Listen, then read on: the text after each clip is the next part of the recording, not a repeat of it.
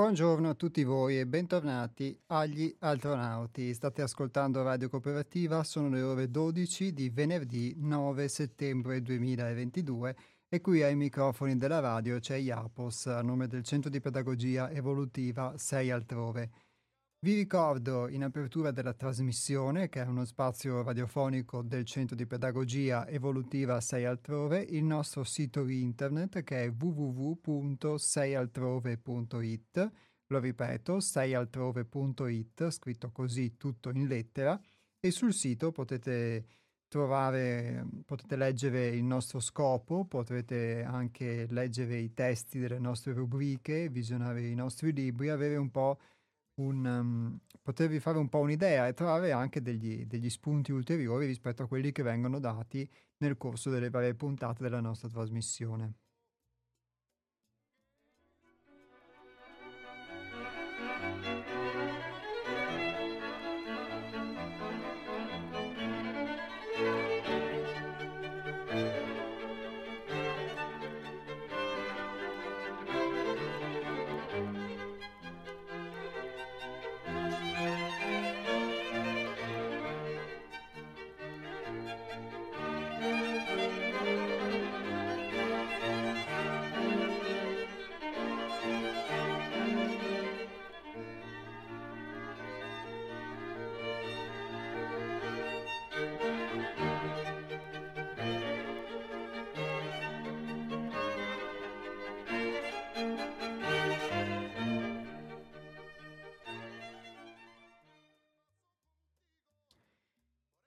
Tema della puntata di oggi è dedicato alla soddisfazione, ma non alla soddisfazione, diciamo, in senso generale, bensì alla soddisfazione vista come un ostacolo lungo un, uh, un percorso di conoscenza di noi stessi. Infatti iniziamo oggi un, un, ciclo di puntate in cui prenderemo spunto da un'autrice che è Isha Schwaller de Lubitz, che eh, non è un'autrice come tante, o probabilmente eh, molti fra voi non avranno mai sentita nominare e devo essere sincero, ovviamente nemmeno io l'avevo sentita nominare prima che mh, ce ne ce ne esprimesse al centro, ce ne potesse esporre alcuni passi Hermes e soprattutto, devo dire, mh, mm, essendo questa mh, l'autrice dei testi che, del testo che leggeremo oggi, una, una, persona che ha potuto sviluppare un, un lavoro su di sé, quindi avere una profonda esperienza di questo, quello che scrive altro non è che l'espressione di questa sua esperienza e quindi come capita ad ognuno che possa vivere una realizzazione o che possa incarnare una forma di realizzazione di qualsiasi tipo, nel momento in cui la esprime sotto forma della scrittura o sotto qualsiasi altra forma, eh, esprime qualcosa che ha vissuto e qualcosa che lui o lei è diventato, è diventata. E, eh, e, quindi anche il testo che, le, che, vi leggerò oggi va letto in quest'ottica. Parliamo di ostacoli dunque mm, che venivano indicati da, da questa autrice lungo un percorso di risveglio, lungo un cammino di questo tipo, e lei ne scrive in questo suo libro che si chiama L'apertura del cammino, ma come forse qualcuno di voi che ascolta la nostra trasmissione da, da più di qualche puntata potrà avere inteso, un po' il, il, senso proprio delle nostre puntate è anche trasmettere eh, la testimonianza che gli ostacoli in realtà sono dei possibili superamenti, quindi gli ostacoli non sono qualcosa di insormontabile molto spesso, ma sono delle opportunità di crescita che ci permettono che mi possono permettere di vedere eh, dove sono a, a livello coscienziale, nel senso in un determinato momento. E questo mi è molto utile perché poi eh, quando io posso cogliere un ostacolo, da, posso trovarmi davanti a un ostacolo, posso eh, mettere in moto delle capacità che mi permettano di aggirarlo, mi permettano di superarlo. Se poi questo ostacolo è qualcosa che mi si ritrova spesso davanti, ma che non affronto a volte anche per comodità eh, o per abitudine o perché non riesco nemmeno a riconoscerlo o perché penso che si debba fare così, mm, non ho altre idee che non si possa fare così. E allora, eh, di fatto, eh, se mm, invece riesco appunto a, a, cogliere l'opportunità che questo ostacolo mi dà, allora lo posso, eh, lo posso superare, lo posso trarre come può diventare per me un insegnante, può diventare per me un maestro. Ecco, in questo senso quindi ehm, le, le, pietre, in questo caso non le pietre di scarto, mi avrebbe da dire, ma eh, le pietre di inciampo a volte possono farci inciampare per dei motivi in realtà molto interessanti che possono essere utili alla, alla nostra crescita. Quindi questo è lo spirito con cui guarderemo a questi ostacoli visti come dei, dei punti di riferimento in realtà molto importanti.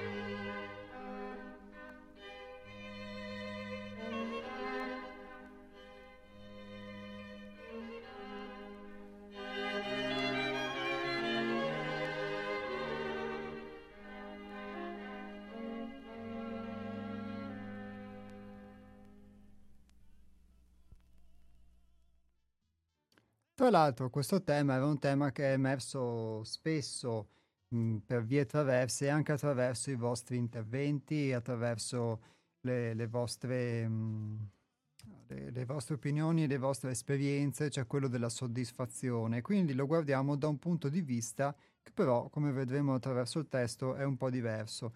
Come sempre io um, leggerò alcuni estratti del testo e lo, com- lo commenterò in parte, eh, ovviamente, alcune delle cose che, che leggerò mh, mm, posso averle vissute parzialmente, in molta parte posso essermene fatto un'idea, perché avendo di fronte ovviamente un'autrice con una mm, esperienza così ampia, eh, diciamo, mh, mm, sono cose che io posso aver intuito per certi aspetti o posso aver sentito dire, ma un'altra cosa è poi poterle, avere, eh, poterle sperimentare aver sperimentate. E, ehm, e, lascerò come sempre comunque la possibilità a voi di poter intervenire sia telefonicamente attraverso lo 049 880 90 20 che è il numero per la diretta, ripeto 049 880 90 20 e tramite sms invece al numero che è il uh, beh che ve lo dico dopo appena non lo ritrovo.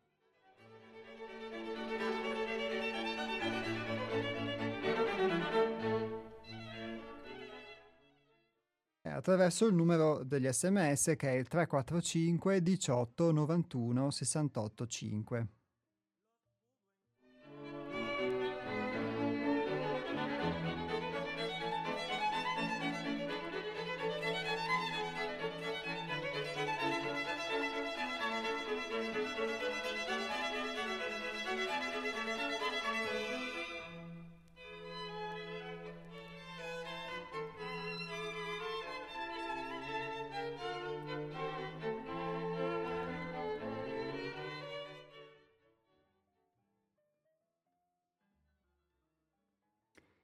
Felice, il cuore insaziabile.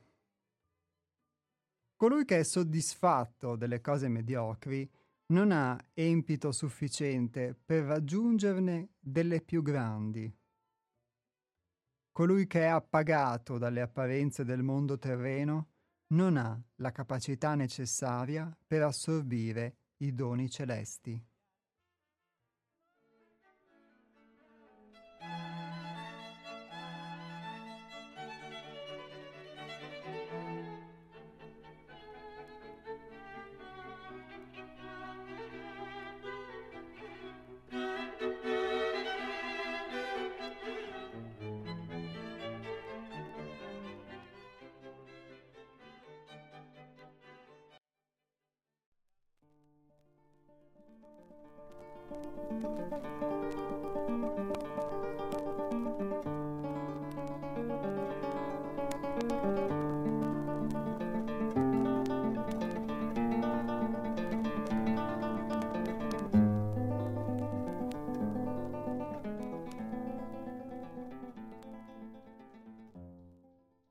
La vita fisica è una successione di piccoli appagamenti.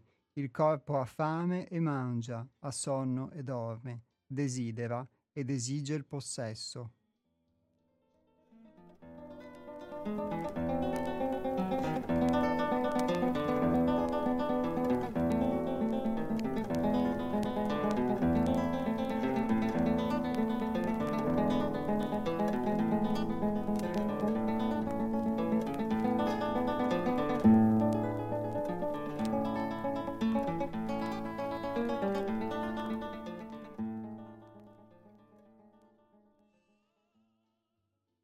Sembra quasi una provocazione questa frase iniziale con cui, con cui si apre il testo di oggi. Felice il cuore insaziabile.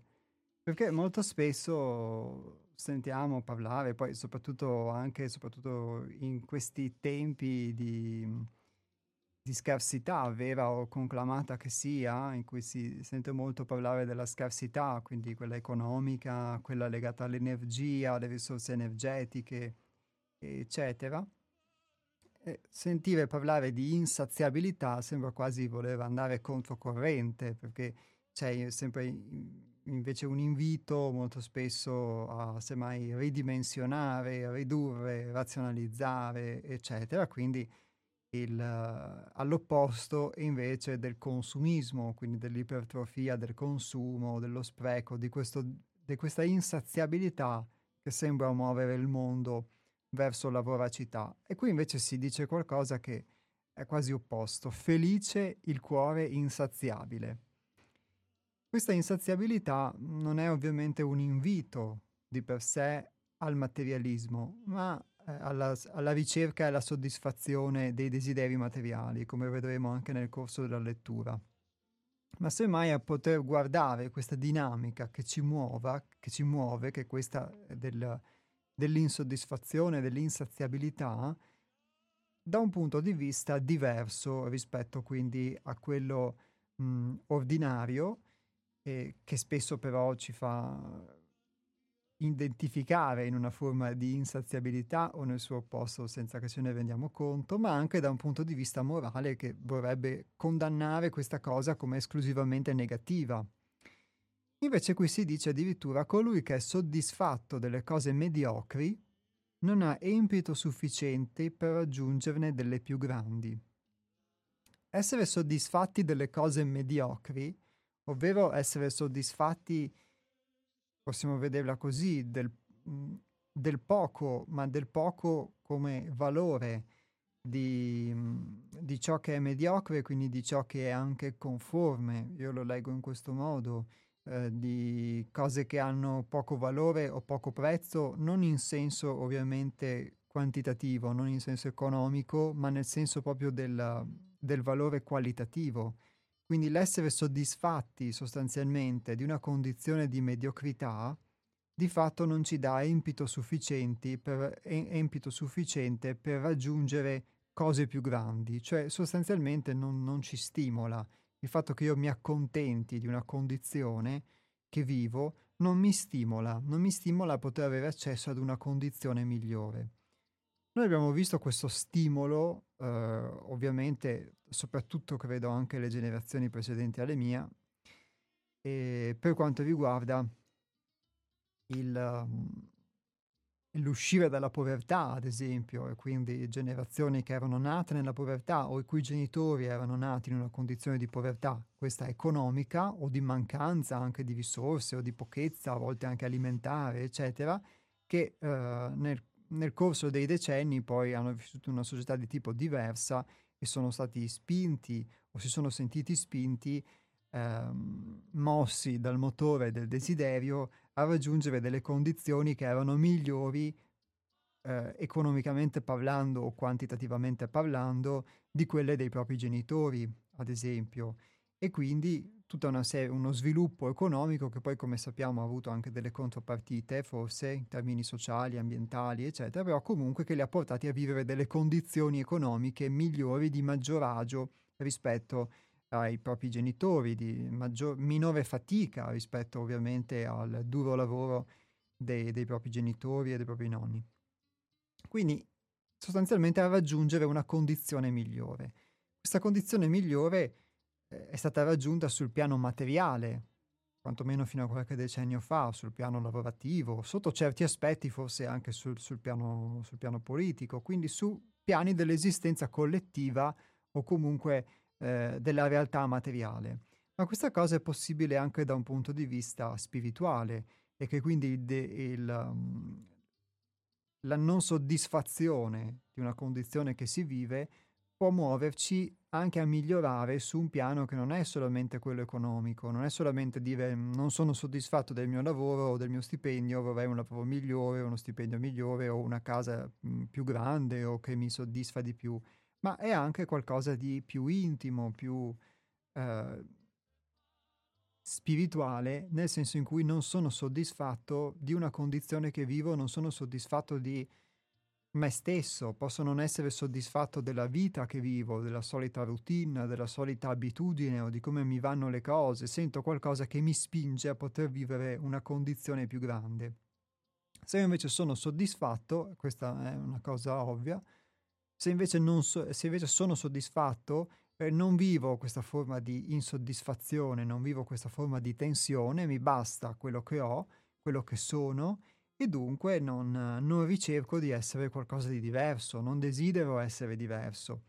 Questa è una condizione che io per molto tempo ho vissuto perché non mi rendevo conto anche di molti limiti in cui vivevo e vivevo in un mondo molto idealizzato e quindi non rendendomi conto, non toccando con mano la realtà, eh, non potevo desiderare essere diverso e quindi qualsiasi cambiamento io facessi o credessi di perseguire, in realtà era solamente un cambiamento fittizio, cioè poteva cambiare il mio, eh, potevano cambiare alcune abitudini in me o alcuni pensieri, ma di fatto non andavano poi a cambiare la sostanza del mio modo di vivere, del mio modo di essere, eccetera.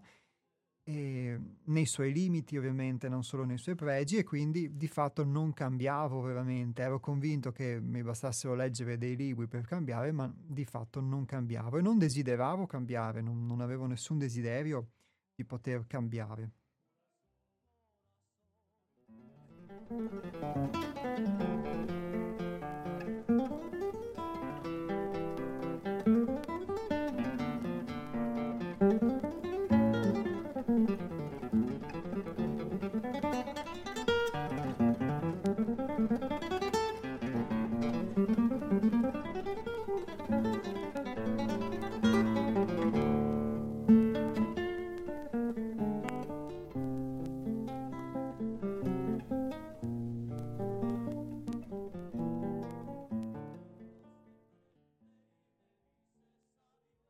È un po' come infatti si dice, mhmm, si dice nelle righe più sotto, la vita fisica è una successione di piccoli appagamenti. Il corpo ha fame e mangia, ha sonno e dorme, desidera ed esige il possesso. Quindi un po' quando uno ha fame, di fatto non, difficilmente a meno che non abbia delle abitudini alimentari un poco consuete, ma generalmente siamo stimolati a mangiare quando comunque abbiamo fame, quando abbiamo un buco nello stomaco, eccetera. Siamo stimolati a dormire quando abbiamo sonno. È una cosa eh, banale, eh, forse può sembrare semplice, però è, è, sono quelle cose scontate su cui uno non si interroga mai e non si interroga sul fatto che questo stesso meccanismo che ci porta a um, mangiare quando abbiamo fame o dormire quando abbiamo sonno, di fatto è un meccanismo che ci può portare a desiderare di riempire altrettante carenze, altrettante mancanze in altre eh, circostanze della vita, in altri aspetti della vita, non solo in quelli legati appunto al fisico, quindi il fatto di mangiare o il fatto di dormire, ma oppure qui si cita anche l'aspetto del desiderare e quindi esigere addirittura il, il, possesso di qualcosa, ma anche su un piano quindi della vita diverso. E qui si dice, colui che è appagato dalle apparenze del mondo terreno non ha la capacità necessaria per assorbire i doni celesti. Quindi quelle del mondo terreno vengono chiamate qui apparenze, che però ci appagano. Quelle ehm, apparenze che ci appagano di fatto sono eh, tutte quelle cose che si vivono nel, nella vita, nel mondo, molto spesso per abitudine, per conformismo sociale, ma che però di fatto se uno si interroga effettivamente sul perché lo faccia, molto spesso mh, mm, vede come risposta semplicemente il conformarsi ad un'abitudine sociale e quindi un sacco di apparenze che però di fatto nel momento in cui le vado a vivere mi appagano, quindi può appagarmi molto semplicemente il fatto di vestirmi in un determinato modo, di avere una determinata posizione sociale o di avere una determinata auto o, o, di, mh, mm, o di essere visto in un determinato modo e moralmente, come una persona moralmente corretta, piuttosto che come uno figo, figa o bello o comunque una persona mh, mm, vista sotto una luce positiva, questa cosa mi appaga, per quanto possa essere anche solo un'illusione che io mi faccio nella testa, ma ne sono convinto, questa cosa mi appaga e quindi mi, eh, la mia fame sostanzialmente si sfama in questo modo qui. Vengo appagato però da, da cose che sono che sono apparenti e se queste cose che sono apparenti mi saziano, allora non ho bisogno di ricercare altro, perché di fatto sono già sazio di questa mondanità. La mondanità può essere la ricerca del potere per un uh, politico, ma anche per un uh, capo ufficio o per un, una qualsiasi persona in realtà o la ricerca del successo o una professione o uno studio o l'essere riconosciuto come bravo, come brava dai propri genitori o, o il fatto che gli altri parlino bene di te o mh, mm, che tu possa apparire in un determinato modo eh, e poi non è detto ovviamente che tu lo sia, tutte cose che mh, mm, di fatto ci appagano nell'apparenza, ma in sottofondo però non riempiono quella nostra fame vera che è una fame di essere. E mh, mhmm, devo dire per esperienza personale che è una, mh, mhmm, questo aspetto della fame e dell'insoddisfazione io l'ho vissuto molto, l'ho vissuto per molto tempo nella misura in cui ho, ho sempre sentito che il mondo in cui vivevo non mi apparteneva o che comunque anche il mh, il conformarmi o il ricercare di conformarmi e nel mio caso poi non riuscirci mai perché non, non riuscivo mai comunque a trovare qualcosa in cui potessi conformarmi agli altri o conformarmi a uno status quo, c'era sempre qualcosa che anche se io riuscivo a conformarmi, poi però mi faceva restare profondamente insoddisfatto, profondamente non, non me stesso, altro rispetto a me stesso.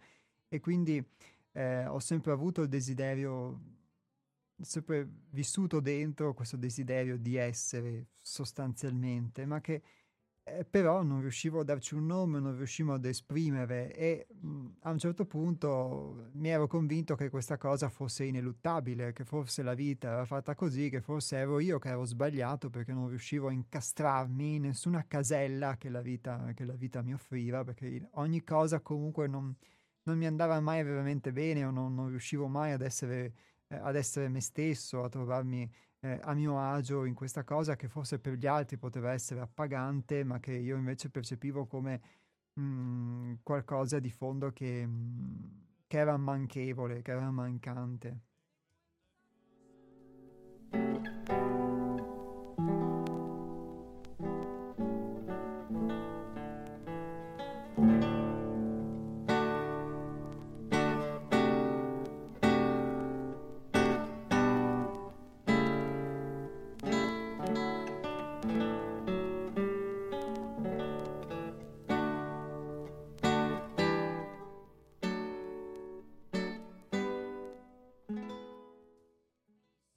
Qui infatti si dice che chi è appagato dalle, dalle, apparenze del mondo terreno non ha la capacità necessaria per assorbire i doni celesti. È un po' come eh, dicevo prima, se abbiamo se già abbiamo mangiato non possiamo avere fame o difficilmente potremo percepire anche la qualità di un cibo che ci viene portato se di fatto siamo già sazi, anzi rischieremo pure di, di, di non digerirlo di no, o di trovarlo spiacevole, non ne, abbiamo, non ne abbiamo necessità.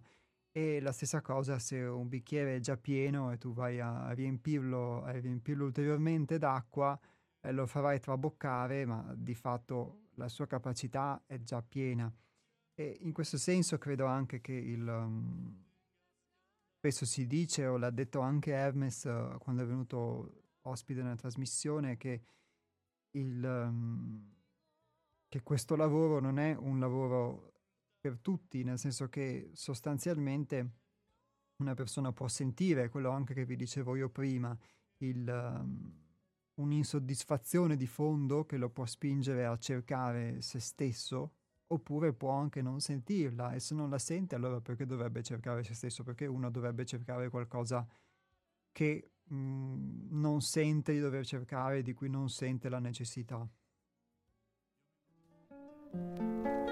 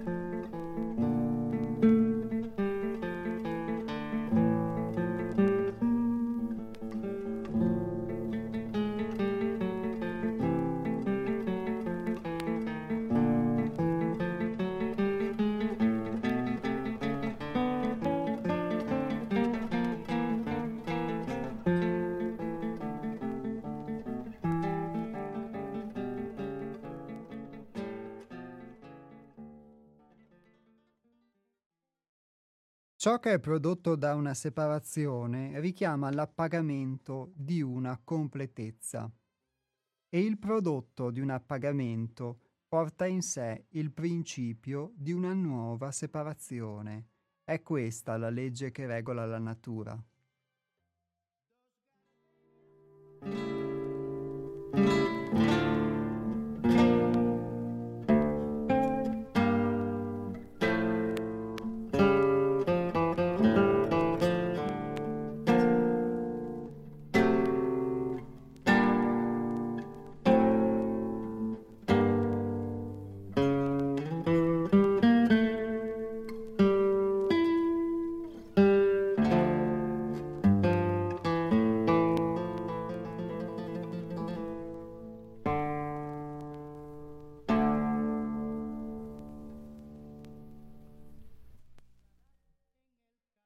Quindi abbiamo un po' un processo mh, polare, il fatto che si abbia fame, quindi in qualche modo si percepisca un vuoto e questo ci spinge a riempire questo vuoto, così come possiamo avere fame di altro, non solo avere fame, avere sete di acqua o fame di cibo fisico, ma anche avere fame di qualcos'altro. E molto spesso non sappiamo riconoscere questa fame e la, la cerchiamo di riempire con qualcosa che però non ci, non, di fatto non ci riempie veramente, come se uno avesse un, come se uno anziché mangiare cibo mangiasse qualcosa, qualcos'altro che però non lo nutre di fatto, eh, oppure qualcosa che lo sazia solamente poco, lo disseta solamente poco perché poi la sua sete torna di nuovo. È un po' questa... Mh, questa condizione, secondo me, per cui molto spesso uno vive una fame, un, un vuoto, una carenza che è a livello dell'essere, che è profonda e tutti mh, il riempimento, la soddisfazione di desideri, il riempimento di desideri, però non riescono a soddisfare questa cosa così grande. E se non ci fosse questa insoddisfazione a, a muoverlo, a spingerlo, anche poi nel fare, eh, nel fare esperienze comunque che... Mh, gli permettono di, di, di, di muoversi, di, uh, di, collocarsi in modo diverso, di fare qualcosa di diverso rispetto a quello che sarebbe il suo standard, uh, di fatto poi non potrebbe eh, anche attraverso l'esperienza poi poter, poter acquisire qualcosa.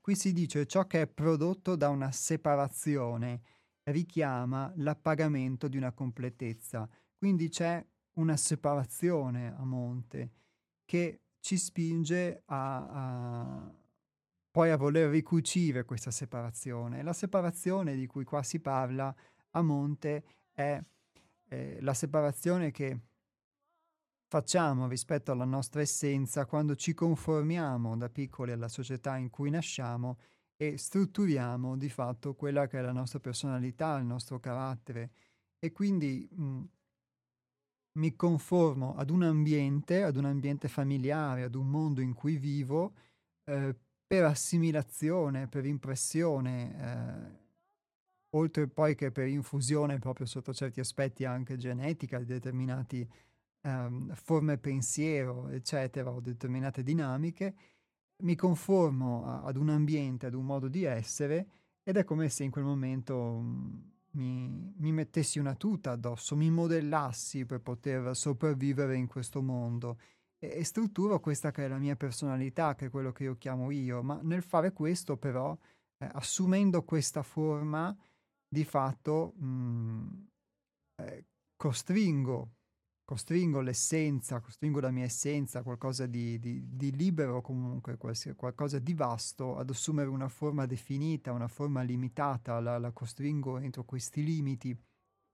E quindi eh, resta dentro di me comunque la necessità di, di vivere quella, quell'essenza, quella spontaneità, quella libertà che, che invece nel momento in cui mi conformo a qualcosa non riesco più ad essere, non riesco più, non riesco più a vivere, non riesco più a sperimentare.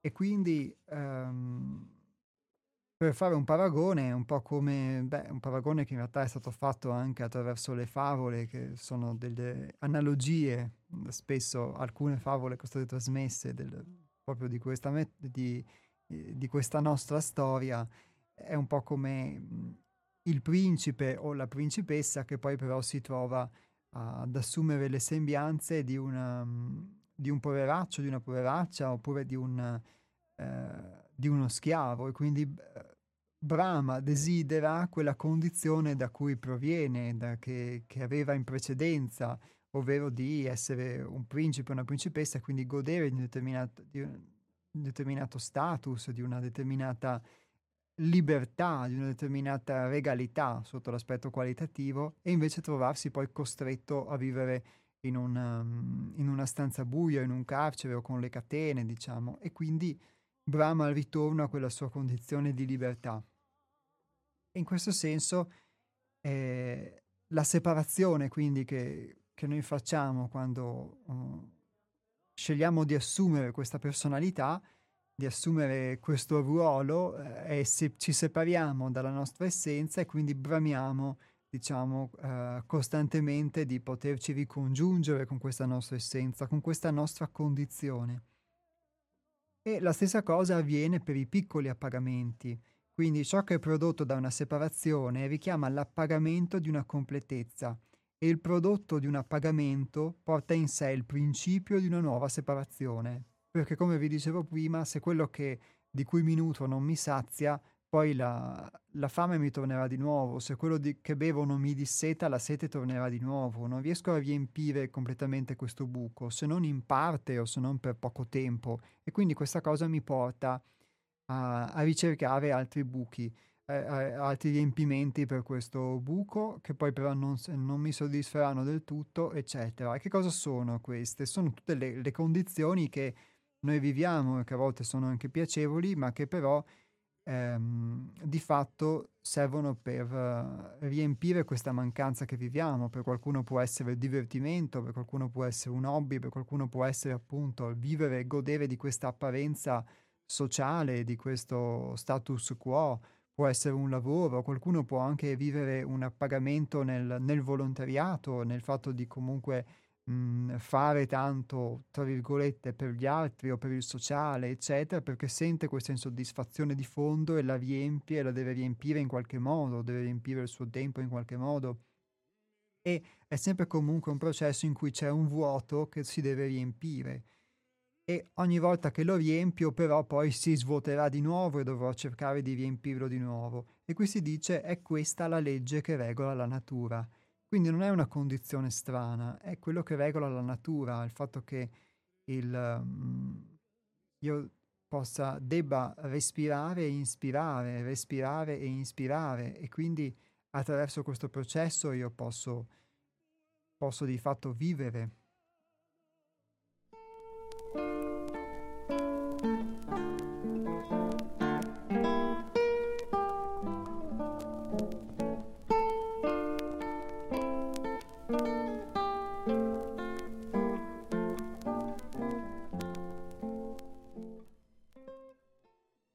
infatti qui si dice che ogni desiderio che un gesto fisico, sentimentale o cerebrale può appagare appartiene all'esistenza mortale.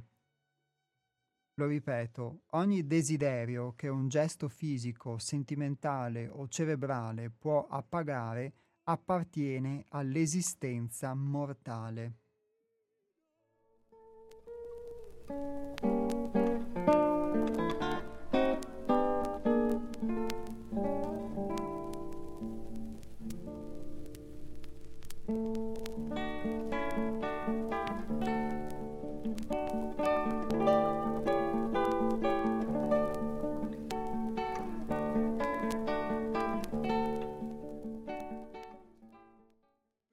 Quindi parliamo di diversi desideri, quindi se questa è una legge che regola, che regola la natura, qui parliamo di desideri che possono avere una natura fisica, come quelli che citavamo prima, ma anche sentimentale, anche cerebrale, perché può essere anche una, un aspetto emotivo. Ovviamente il desiderio il riempimento di un buco può essere anche il desiderio di affetto, il desiderio di avere una compagnia, di un'amicizia, il desiderio di avere eh, la compagnia di una, di una, relazione affettiva o di altro tipo. E quindi comunque un desiderio eh, sentimentale e, eh, o anche cerebrale e quindi un gesto di questa natura fisico, sentimentale o cerebrale può appagare questo desiderio. Io posso avere anche il desiderio di ovviamente eh, ascoltare della buona musica, posso anche avere il desiderio di ascoltare una conferenza o di leggere un libro,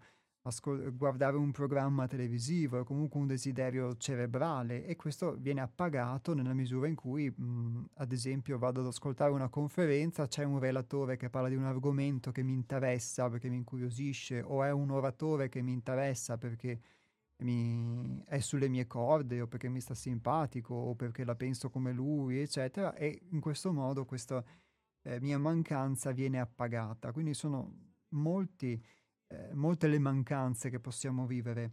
E ovviamente poi ce ne sono alcune però che più di altre sono più profonde di altre, sono meno superficiali e che poi vanno a...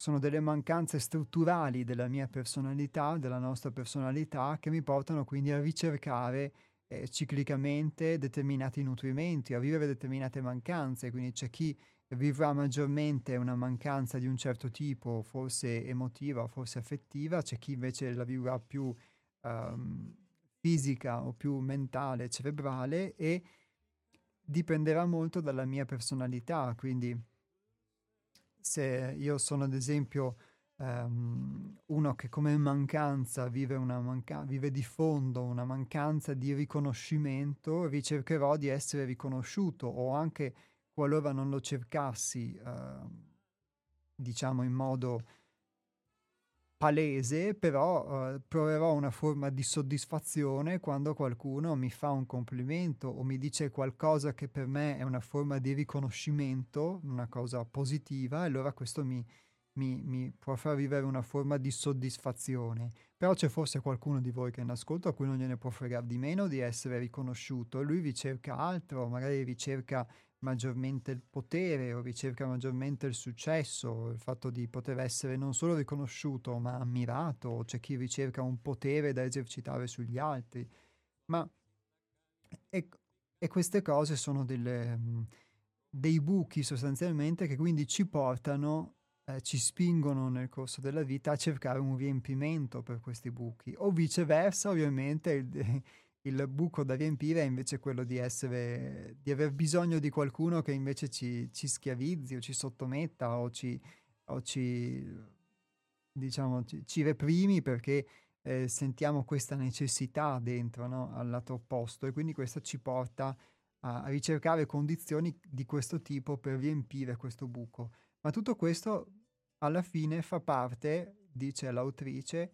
della nostra esistenza mortale, quindi fa parte comunque dei processi che noi possiamo vedere o possiamo non vedere, ma che fanno parte della, mm, di, ciò che in noi è, ehm, di ciò che in noi è mortale. E un elemento importante ovviamente in, uh, nell'indicare questa mortal- mortalità, cioè nel senso uh, di quello che in noi è, è, soggetto a deperimento, perché il nostro corpo, per quanto possiamo vivere, è soggetto a deperimento, i nostri pensieri, le nostre abitudini, persino i, i, i regimi, persino le, le, le, regine sono soggette a, a deperimento, tutto inizia e tutto, e tutto finisce e quindi la condizione che spesso viviamo è nel deperimento delle condizioni o nella fine delle condizioni di qualsiasi tipo, come degli oggetti, come delle relazioni, come del, di uno stato che uno vive emotivo, è quello dell'attaccamento. Per cui proviamo un attaccamento ad una determinata condizione e quando viene meno ci sembra mancare un appoggio o, ci sembra che non riusciamo più a riempire quel buco. Quindi se io vivevo una mancanza e ehm, questa mancanza la, la, riempio facendo qualcosa eh, o la riempio vedendo un amico, poi questo amico si trasferisce molto lontano e non ho più nessuno con cui riempire questa mancanza, non trovo nessuno che sembra brutto da dire, ma di fatto poi è così, sostituisce quella persona per me nella mia vita e mi trovo da solo. E questa mancanza si, questa mancanza di fatto si, non, non riesco più a riempirla e ne soffro nella misura in cui sono attaccato ovviamente a quella condizione che vivevo. Perché quella condizione a cui mi ero abituato e mi permetteva di riempire sempre questo buco, sostanzialmente.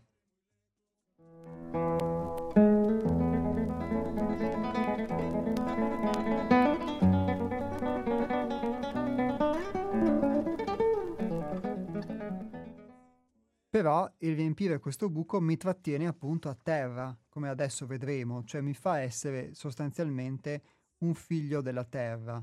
Io riempio questo buco, attenuo questa tensione che vivo, sfamo questo mio desiderio, disseto questa mia sete, per quanto sia poco o tanto, ma se poi non, eh, non mi osservo nella vita di tutti i giorni, non ho la possibilità di vedere che ehm, questa sete che ho si ripresenta costantemente e dunque mh, mhmm, mi disseto, poi fra due o tre giorni avrò necessità di bere ulteriormente, eccetera, e ovviamente ehm, e così funziona.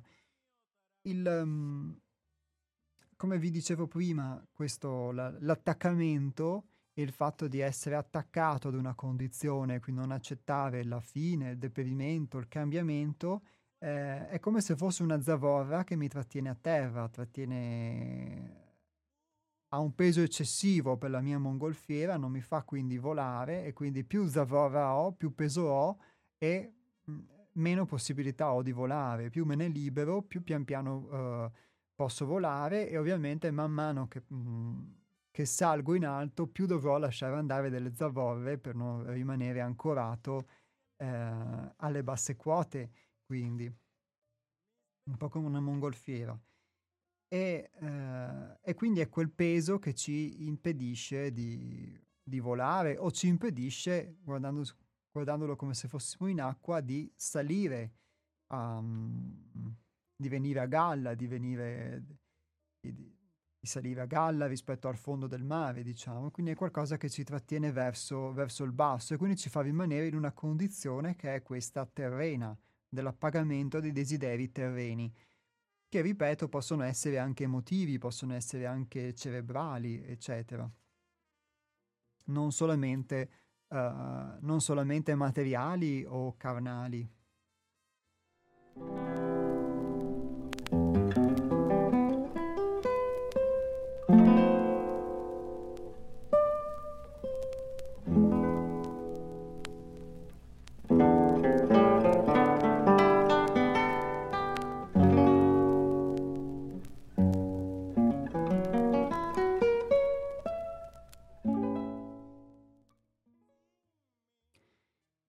Dunque, ehm, come vi dicevo prima, come nel, nel, nel, mio caso, credo possa essere il caso forse anche di qualcuno di voi, il, quello che ricerchiamo veramente quando di fatto uno vive un'insoddisfazione ed è portato a ricercare e a riempire questa soddisfazione, che possa essere l'aperitivo, la, la visita al museo, la vacanza o il fatto di ehm, avere un lavoro di un certo tipo, una professione di un certo tipo, essere riconosciuto in un certo tipo, o farsi una famiglia, o essere, eh, eh, riempirsi, diciamo, essere appagato dal conformarsi socialmente in un determinato modo, ma dietro tutto questo, quello che nelle esperienze anche del centro abbiamo potuto vedere è che c'è, mhmm, c'è spesso una ricerca, anche dietro la ricerca ad esempio del successo, la ricerca del potere, di queste forme diciamo di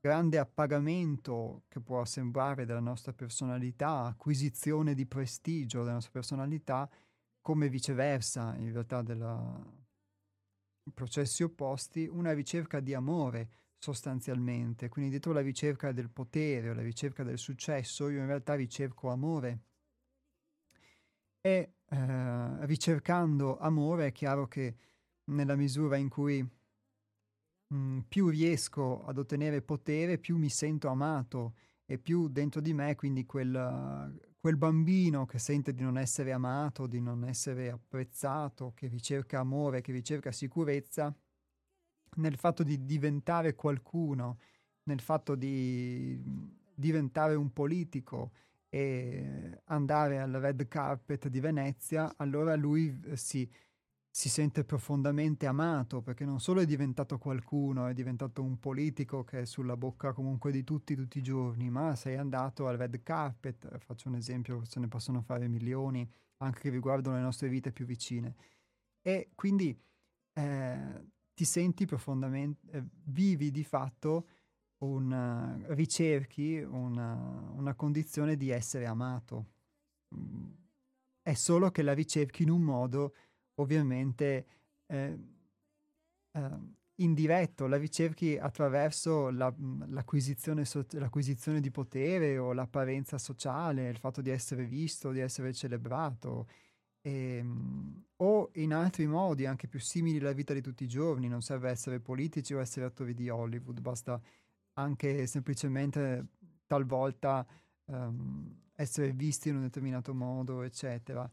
E, e quindi questa cosa ci, secondo me, ci mette molto più a contatto con la nostra, con la nostra umanità. Ora, io ho letto abbastanza, ho parlato anche abbastanza per il momento e lascio la parola a voi, sia per avere un, um, un riscontro anche del tema che viene, che viene affrontato e delle cose che sto dicendo e che sto leggendo, sia anche per uh, un racconto delle vostre impressioni o delle vostre esperienze, se, se ne volete fare, a, a, mio vantaggio, lo dico in senso molto egoistico, ma anche di chi, di chi ci ascolta. Il numero di telefono è lo 049 880 90 20 ripeto 049 880 90 20. Se invece preferite scrivere un sms lo potete fare al 345 18 91 68 5.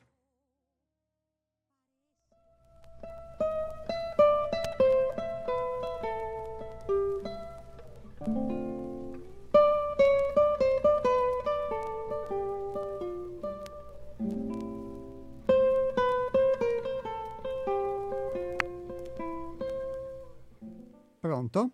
Pronto, ciao, buongiorno Iapos. Ciao Nick, ben trovato. Eh, ti auguro lunga vita perché io Penso che quando lasceremo il corpo fisico saranno sempre i nobili, veri, veramente i nobili che tramanderanno, no? senza problemi, nessun dubbio. Ma due radio che parlo, ogni minuto, ogni 30 secondi, con telefonino, quello grande, no? Si interrompono. Me lo fanno spesso, no? Se ero a casa con la radio fissa, no? Con telefonino piccolo non si interrompe. E era un ragazzo qua adesso che si è messo sull'onda dove ascolto io tramite un telefonino, no? Perché a lui non lo interrogava, a me sì. Una roba incredibile.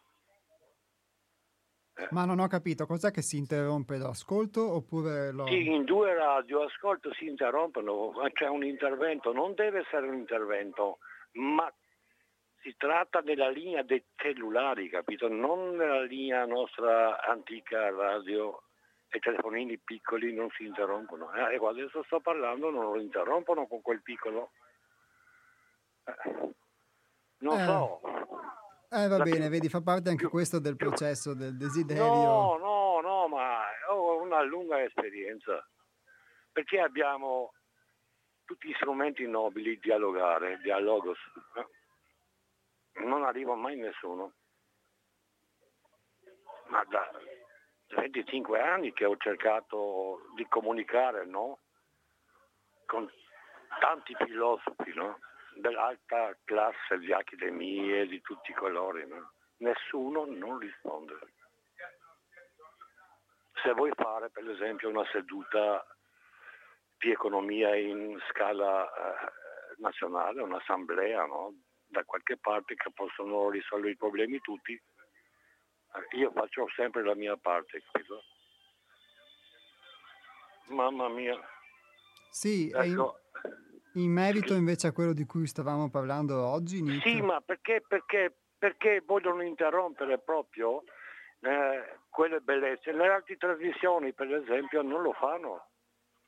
Quando si tratta proprio di eh, assenza di ogni conflitti con nessuno e parlare proprio cose della vita, quelli che gli appartengono di diritti universali, no? che non fanno male a nessuno. È una roba incredibile, non l'abbiamo risolto ancora. Ma come posso star male quando conosco le cose? Non posso star male. eh? Ah, è bello, bello questo interrogativo. Lo, lo, sì, eh, sì, agli ascoltatori. Perché abbiamo avuto sempre tanti esseri umani preziosi, nobili, che hanno tramandato proprio eh, messaggi proprio naturali che non possono avere nessun conflitto no? con nessuno. Eh, sono andato in banca e vedevo cose orrende, gli altri non lo vedono perché sono sotto ordini, si chiamano subordinati. Come la regina d'Inghilterra che il 70% delle colonie che avevano erano tutti subordinati. Non diciamo schiavi perché schiavi per natura non nasce nessuno e quelli che arrivano, che vengono a fare la prima incarnazione in terra, si trasformano proprio in una roba incredibile. Hanno provato di tutto, nessuna economia non ce la farà mai, mai, mai, mai, perché manca proprio la coscienza universale. Non sanno perché arrivano in questa terra, lasciano il corpo fisico senza capire proprio niente. Armi. Caspita. Sì, no, no, ma io ho fatto tante indagini di natura, noi dobbiamo indagare ma non reagire, è, è vietato. Giochiamo a fare rivoluzione, ah. revolvere. Sì. Eh, non so, perché adesso che sono falliti tutti, hanno provato degli ultimi colpi, hanno detto che quella economia non va bene, ma da quando? Da quando non va bene? Da quanti secoli? Eh? Sì, va bene, però non, non, parliamo di economia, anche se ho citato per import- esempio. Però... Sì, va bene, ti chiedo scusa, ma la cosa più importante è l'economia e la giustizia.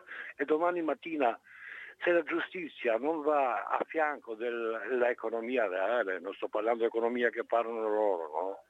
sono stipendiati per subire proprio i danni inadeguati, deve fare quello perché se no via fuori. Eh. Che valore ha un, una creatura bellissima, no? che è essere umano, non gli manca niente. Mm, lavorare per conto terzi, per conto proprio, ubbidire gli ordini, eh. quando tutta è nostra, tutta è nostra, non manca niente, in tutti i campi. Sono contento perché stanno muovendo sulla medicina naturale quelle piante. Sono tante persone che lasciano messaggi vecchi nelle montagne, tutto, ognuno porta la sua bellezza che, e tutte le bellezze fanno l'uomo. No? Sì, è un messaggio bellissimo, sicuramente stiamo vivendo tempi interessanti. No, dobbiamo consumare, si chiama Apocalisse, passiamo, si viene consumato tutto, anche persone che non c'entrano niente, hanno lavorato onestamente, ma non hanno lavorato per la comunità, tutto in comune, capito? Hanno accettato lavori che non si sa da dove vengono inventati, una povertà terrificante. Una isola piccola dell'Europa ha invaso tutto il mondo, non gli basta, adesso anche l'area ce l'hanno loro, tutto mari, ogni roba. Ma cos'è che gli manca? Eh, vabbè, eh, ecco, vedi, eh, hai, hai, colto il segno perché adesso facendo questo esempio è molto interessante, credo. No, ma sono riuscito. Eh. Una volta è entrato un gruppo di cinque persone che svolgono un'attività tra la lingua e l'inglese, tutto sono entrati nel bar, qua dove vivo io. E ero io a Orlando e abbiamo ascoltato, abbiamo fatto un po' di eh, domande criptiche, no? Sulle, sulle, cose bellissime, non posso dire in radio, sono tornati dopo un'ora con Motone uno di loro, mascherato in nero, una pistola falsa, eh, rapina. E io lo guardo. e gli ho fatto un segno qua sotto, no? Ma perché siete così vigliacchi? No? Con la pistola in mano non sto scherzando, no? Ma che cos'è che non va? Perché sei un paese più ricco? Perché vieni qua in Veneto, no? Sono tutti emissionari, sai? Qualsiasi cosa che parlano lo tramandano nel centro, Siti di Londra si chiama. Viva la resina, auguro lunga vita a tutti gli inglesi, no? Va bene Nick, grazie. Con questa domanda eh, direi che hai colto nel segno. Detto, ma, ma Dio santo, ma vengono qua a fare una scuola, no? Una scuola di filosofia che non lo conoscono ancora, architettura non è di loro insegnamenti che danno non sono di loro niente. E quando Nick gli dice qualcosa dicono però uh, e ridono. Va no? bene Nick, ciao, grazie, alla prossima. Eh, abbiamo strumenti più potenti noi. Ciao. Ci incontreremo là sopra, cosa faranno là sopra loro? Dove andranno? ecco, bella domanda. Ciao Nick, grazie. ciao, grazie mille.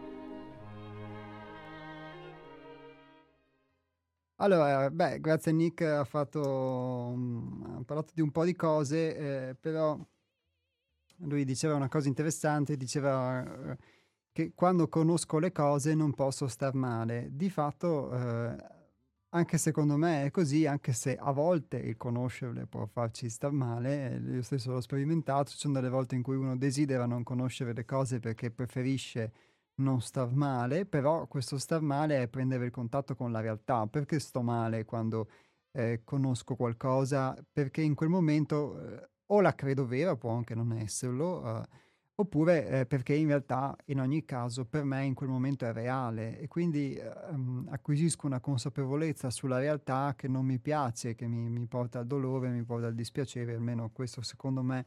E, e, ehm, e dunque vivo una forma di attaccamento, quindi mh, mhmm, è il non attaccamento che mi porta eh, a star male quando scopro qualcosa, soprattutto se scopro qualcosa di me stesso, quando conosco le cose, eccetera.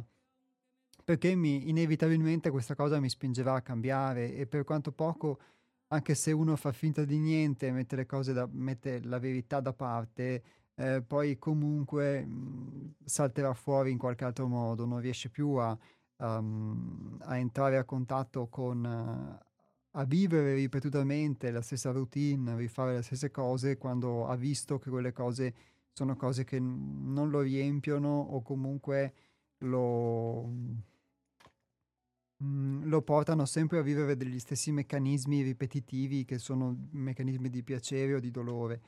E mh, l'ultima domanda provocatoria che ha fatto Nick, che ha chiesto che cos'è che gli manca, riferito ovviamente a, ad un popolo che ha colonizzato molta parte del mondo e che quindi ha costruito poi quella che è stata la globalizzazione eh, colonizzato militarmente, comunque l'acquisizione, come diceva lui, quindi aveva acquisito non solo ricchezze minerarie, monetarie, ma anche eh, aveva acquisito comunque mh, vari insegnamenti dai vari popoli che hanno conquistato cos'è che gli manca? Ecco, questo sicuramente a livello storico, a livello sociale può essere un esempio che lui ha fatto di questo desiderio che ci porta comunque a una ricerca di appagamento. In questo caso è un appagamento fatto a discapito degli altri, quindi attraverso la conquista militare, attraverso la conquista economica, attraverso la sottomissione di altri popoli ritenuti inferiori, eccetera eh, però è comunque a monte c'è questo movimento dell'insoddisfazione, quindi questa cosa può essere perpetuata in questo modo, ma può essere perpetuata invece alla ricerca un, del nucleo fondante di questa insoddisfazione, cioè che, di che cosa ho, ho realmente bisogno. Come dice Nick, che cos'è che mi manca?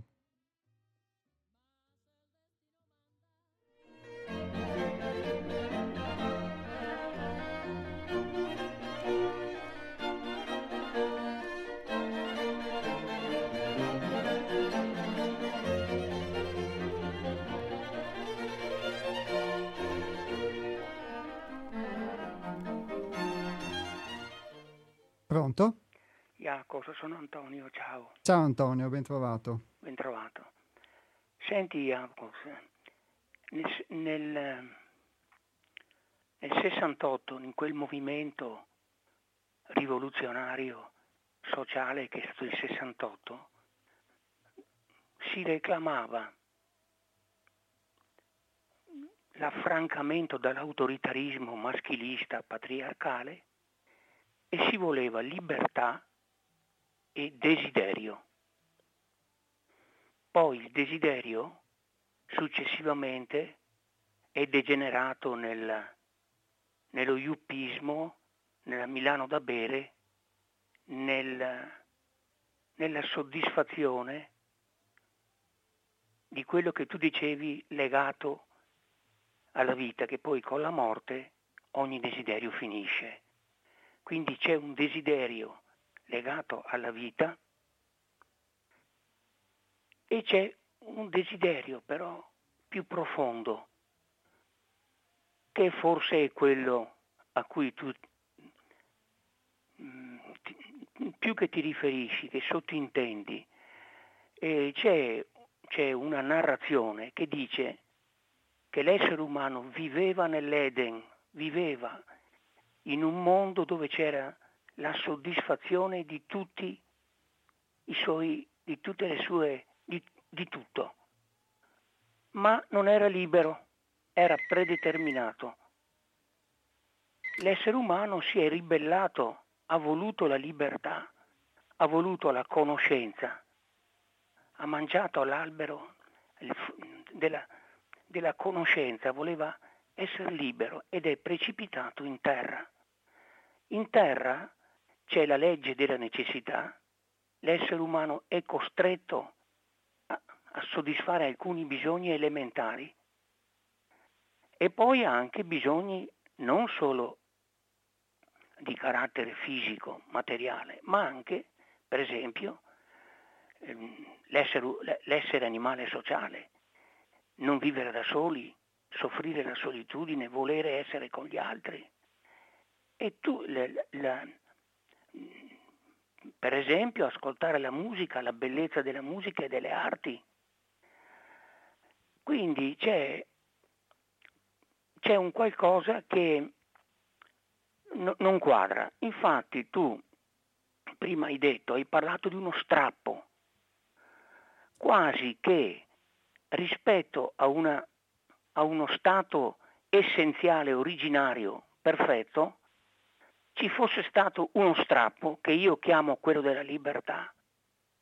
per cui, per cui uno poi per tutta la sua vita vive nel desiderio di ricongiungersi di, a quella felicità iniziale perduta, una specie di, di, di, come potrei dire, che non è solo quantificabile come il bere, Be- bevo, bevo, un bicchiere di vino, ah, ne trovo un gran piacere, eccetera, eccetera, come anche, anche il, fatto predatorio, in possesso di una cosa soddisfo il desiderio di possedere, oppure divento un uomo politico importante e soddisfo il desiderio di, di potenza, la potenza.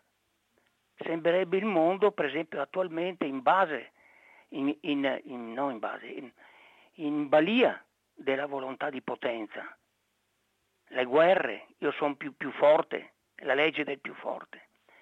Ma allora, quel soddisfacimento di cui parlavi tu, che cos'è? Che cos'è questo, questa, questo, questo non essere mai contenti, questo desiderio di, di appagare ciò che non, non riusciamo ad appagare con, con il vivere di ogni giorno, fatto di piccole.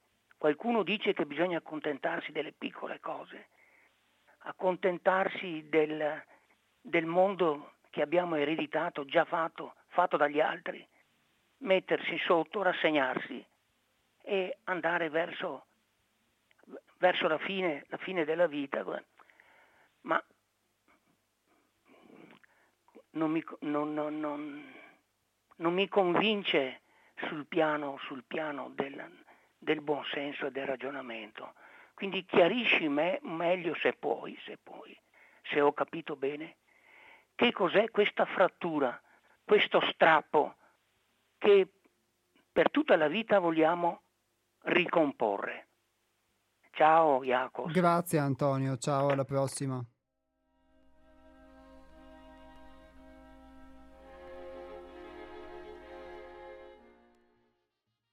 Allora, grazie ad Antonio per la sua testimonianza per quanto riguarda ovviamente questo periodo che lui, che lui ha vissuto, quello del 68, e quindi di come poi questa ricerca di libertà e desiderio poi sia, diven- sia sfociata in qualcos'altro. Eh, sicuramente qualcosa che non ho vissuto, quindi ho solo sentito parlare ovviamente da, da chi come Antonio invece l'ha vissuto in prima persona e quindi sicuramente la sua testimonianza è più vera, più forte, dopo ovviamente è un punto di vista, è chiaro che si possono avere altri punti di vista. Lui ha guardato questo, credo che ognuno di noi quando guarda all'esterno e quando vede qualcosa, anche nell'aspetto sociale, eccetera, quello che riesce a cogliere, quello che, che gli serve per lui, per la sua crescita, e quindi sicuramente eh, questo aspetto che lui ha visto di un desiderio che poi però ehm, è sfociato in qualcosa di... Mh, liquido, qualcosa che comunque non ha portato ad un cambiamento profondo o non è stato soddisfatto profondamente,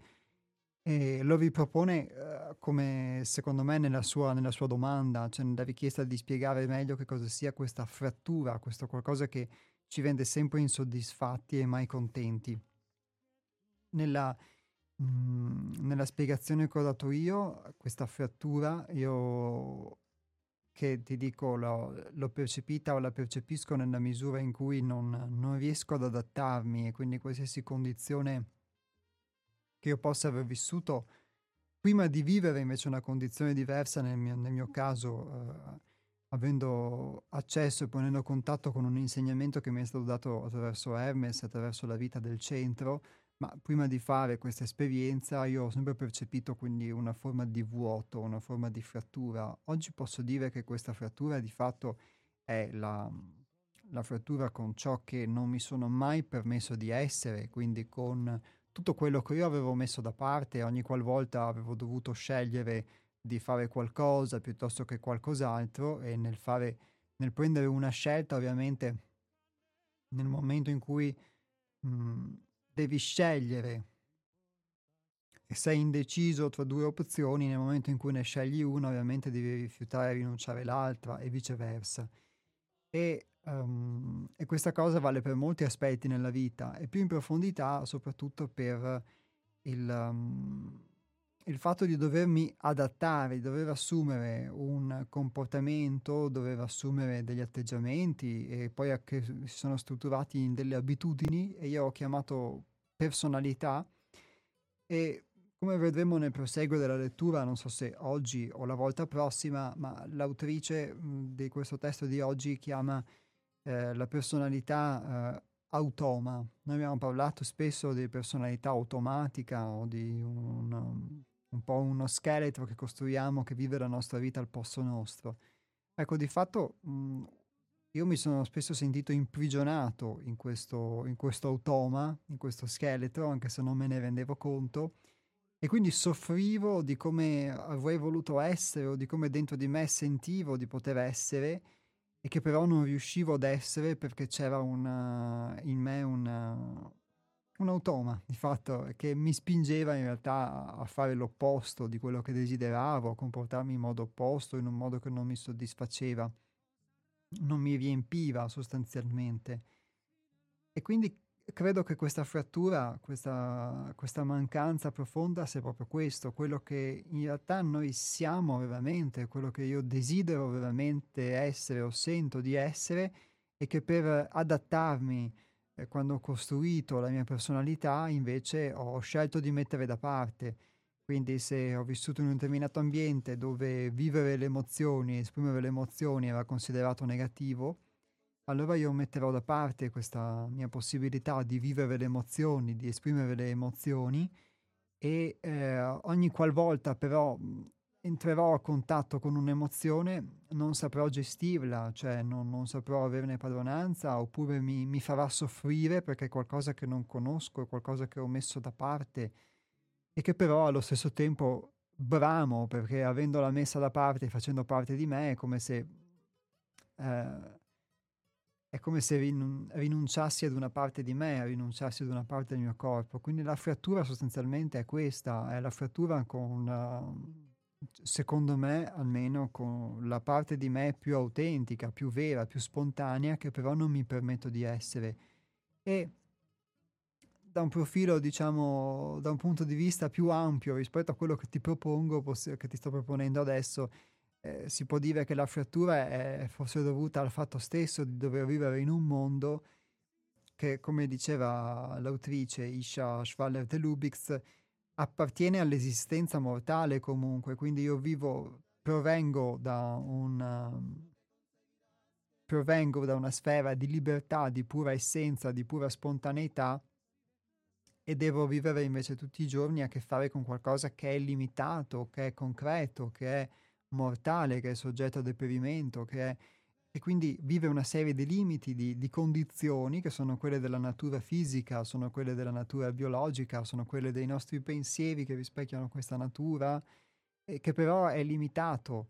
E quindi uh, vivo una frattura rispetto a quella condizione invece di um, illimitatezza, quella condizione di libertà, quella condizione di essenza che potrei vivere e che, non, e che non riesco a vivere o non mi permetto di vivere, come dicevamo prima, la ricerca di amore che quindi mi spinge a fare determinate condizioni o come dicevi tu prima la volontà di potenza, che altro non è che una ricerca di amore spropositato e perché sento dentro di me che quella cosa mi manca e quindi io vorrei essere quell'amore. Se io fossi quell'amore di fatto non avrei bisogno di ricercarlo all'esterno attraverso l'acquisizione di potere o la sottomissione degli altri o attraverso eh, forme anche se vogliamo più um, un po' rocambolesche, ecco, diciamo così. E però non riuscendo ad accedere, non, so, non, in, non riuscendo ad accedere a, questo piano che è il piano dell'essere, non, non posso vivere questo amore, non posso riempire questa mancanza e, ehm, è come un po' il voler riempire una mancanza che uno sente sul piano dell'essere con le cose materiali o con le cose esteriori o con gli eventi mondani e sicuramente tu riempi provvisoriamente, sazi provvisoriamente questo, questa tua mancanza, però non la, non la riempi del tutto perché è una mancanza dell'essere e quindi il fatto che noi dobbiamo, dobbiamo assumere una personalità mh, mm, come modalità di vita ci permette di sopravvivere, ci permette anche di fare delle esperienze, di identificarci in un carattere, una personalità che poi ci spinge a fare delle scelte, quindi a fare delle esperienze, acquisire degli insegnamenti. E nella misura in cui io resto appagato di quello che ho potuto vivere attraverso questa personalità, come diceva Isha De Lubitz, sono soddisfatto e non, non, ricerco qualcosa che va oltre. Se invece dentro sento questa insoddisfazione, vuol dire che forse ricerco qualcosa che va oltre, ricerco di superare questa, mh, mhmm, questa mia personalità e quindi di, di riconnettermi con quella mia parte essenziale che ho messo da parte.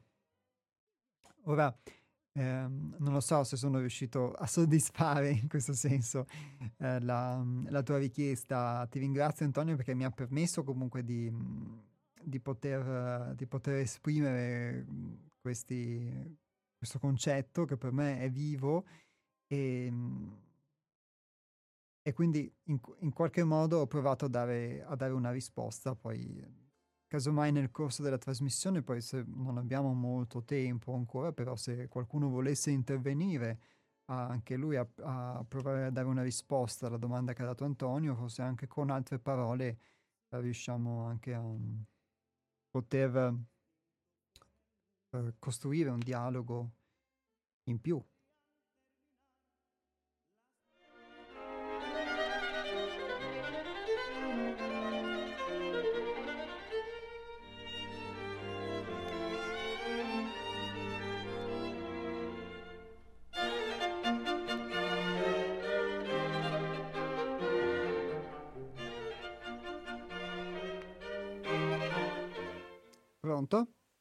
Ciao Jacopo, sono Maurizio. Ciao Maurizio. Mi fatto una domanda. A quanti anni sei che hai eh, cominciato a costruire la personalità che ti andava bene? Eh, non te lo... Eh, non te lo so dire, credo sia diverso per ognuno. E quello che ti hai fatto prima dove avete messo? L'ho detto accantonare, l'ho detto rielaborare. Eh, proposito della prossima vita, dopo dipende anche la gravità, dipende quello che ti hai fatto. Ma... Eh, io credo che, che, resti dentro di, secondo me, nel senso credo che comunque resti dentro di me e forse anche di quello che sento la mancanza, sento di essere altro rispetto, molto altro in più rispetto a questa piccola personalità, però all'inizio non ne ho, non ne ho coscienza. E ora gli ulteriori strumenti che ti servono dove dovete trovarli? In che senso? Non ho capito. Adesso desidero fare un percorso. Sì. Da quando che te cominci a costruire la personalità che, te, che secondo te ti ritieni giusto. Ah. A che punto si è arrivato il percorso e quanta strada ti manca a fare? Ah, ho capito, ho capito adesso, non avevo capito la domanda. Va bene, grazie. Ciao, ci sentiamo. Ciao, ciao. alla prossima, ciao. Allora, non avevo... Mh mm, non avevo colto la domanda di, di Maurizio, lo ringrazio, e, la, e, quindi avevo dato una risposta diversa. Credevo mi avesse chiesto eh, a quanti anni avevo costruito, iniziato a costruire la personalità da piccolo e quindi quello da che avevo messo da parte credevo intendesse, eh, uh, credevo intendesse altre vite, altri aspetti. No, lui invece chiedeva uh, nello specifico il, um, da quando ho iniziato questo percorso e ho iniziato a costruire la personalità uh, e quindi dove ho messo quello che vivevo, cioè il... Um, se ho capito bene la domanda, lui mi ha chiesto da quando ho cominciato questo percorso con, con Hermes e con il centro altrove, dove... Uh, a che punto ho iniziato nel costruire una personalità nuova. Ecco, non è quello di cui mhmm, non è di costruire una personalità nuova che stiamo parlando.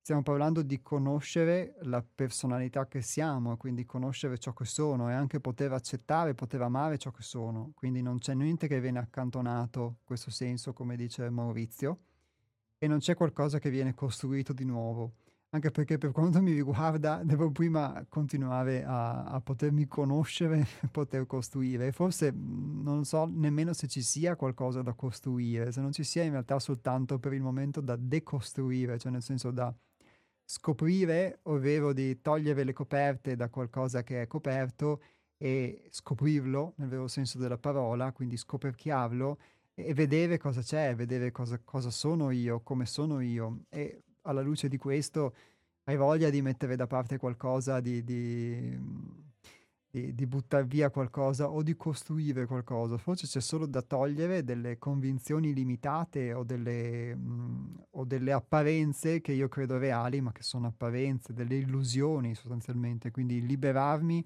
quello che io ho potuto sperimentare in questi anni è stato innanzitutto vedere delle illusioni, pian piano poterle accettare che erano illusioni, poter accettare che non erano reali e poterle mettere da parte e quindi sostituirle con la realtà, con la realtà di ciò che sono, con la realtà concreta che vivo. Stessa cosa con le abitudini, poter discriminare e discernere quali abitudini mi erano poco utili e poterle pian piano sostituire con delle abitudini più utili. Quindi questo è un aspetto, diciamo, più concreto.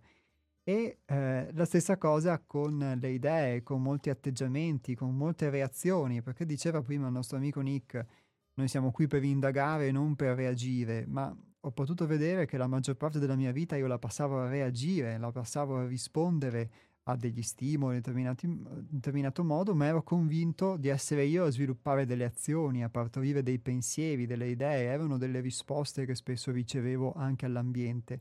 E quindi poter vedere questo mi aiuta a poter mutare la risposta. Ecco, questo è quindi il senso.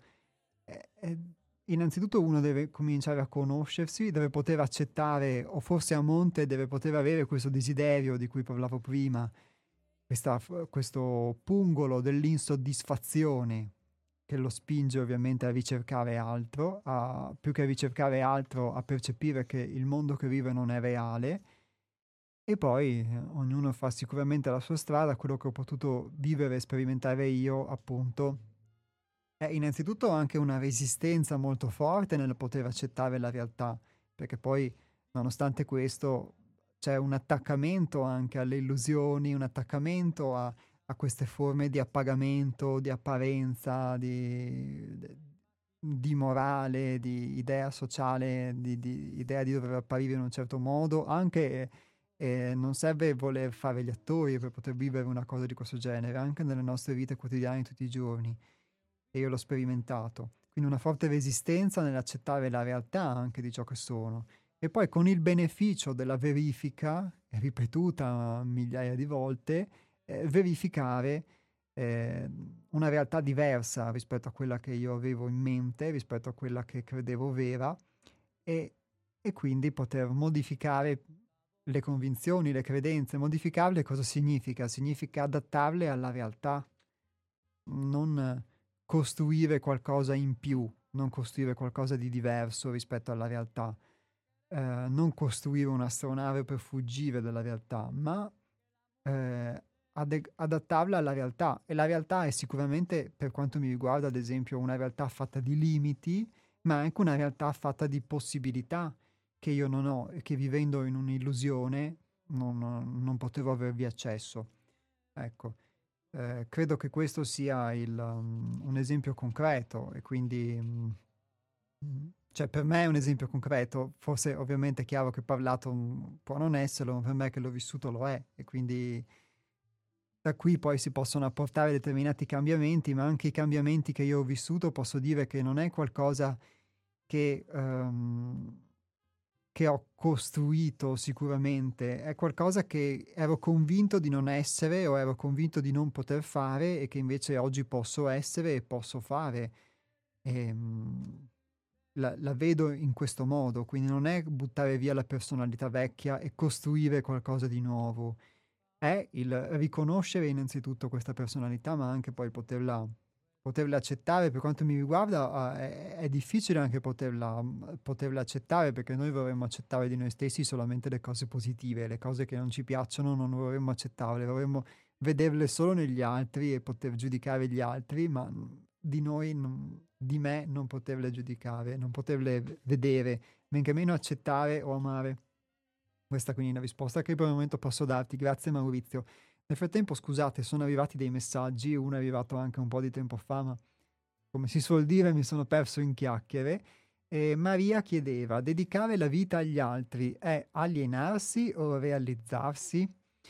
Allora Maria, beh, una bellissima domanda. Credo che per rispondere pienamente forse dovrebbe risponderti qualcuno che ha dedicato la vita agli altri, nel senso che io non, non l'ho fatto come esperienza, quindi non te lo so dire.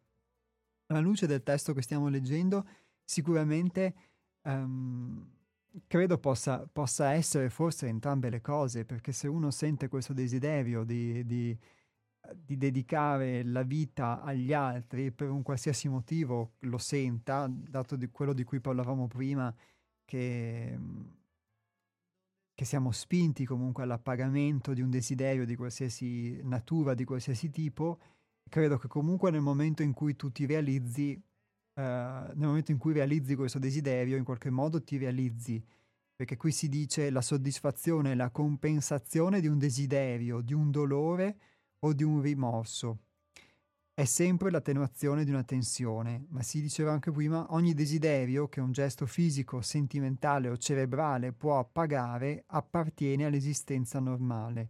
Quindi nel momento in cui io mi realizzo, se per realizzarsi si intende appagamento, alla luce del testo posso dire che di quello che stiamo dicendo, sì, credo che uno possa vivere una forma di realizzazione, realizza quel desiderio, ma allo stesso tempo può anche alienarsi perché realizza questo suo desiderio, si realizza nel fatto che si sente appagato, però forse può anche alienarsi in questo desiderio. Io posso sentirmi appagato dal fatto di ehm, avere una determinata abitudine, e però di fatto mi alieno nella misura in cui questa abitudine diventa per me una dipendenza Secondo me può essere, può essere così, però ripeto, mh, mhmm, lo posso dire alla luce di quello, che, di quello che ho capito, di come funzionano queste dinamiche, diciamo, di, di, di separazione e di appagamento di cui stiamo parlando.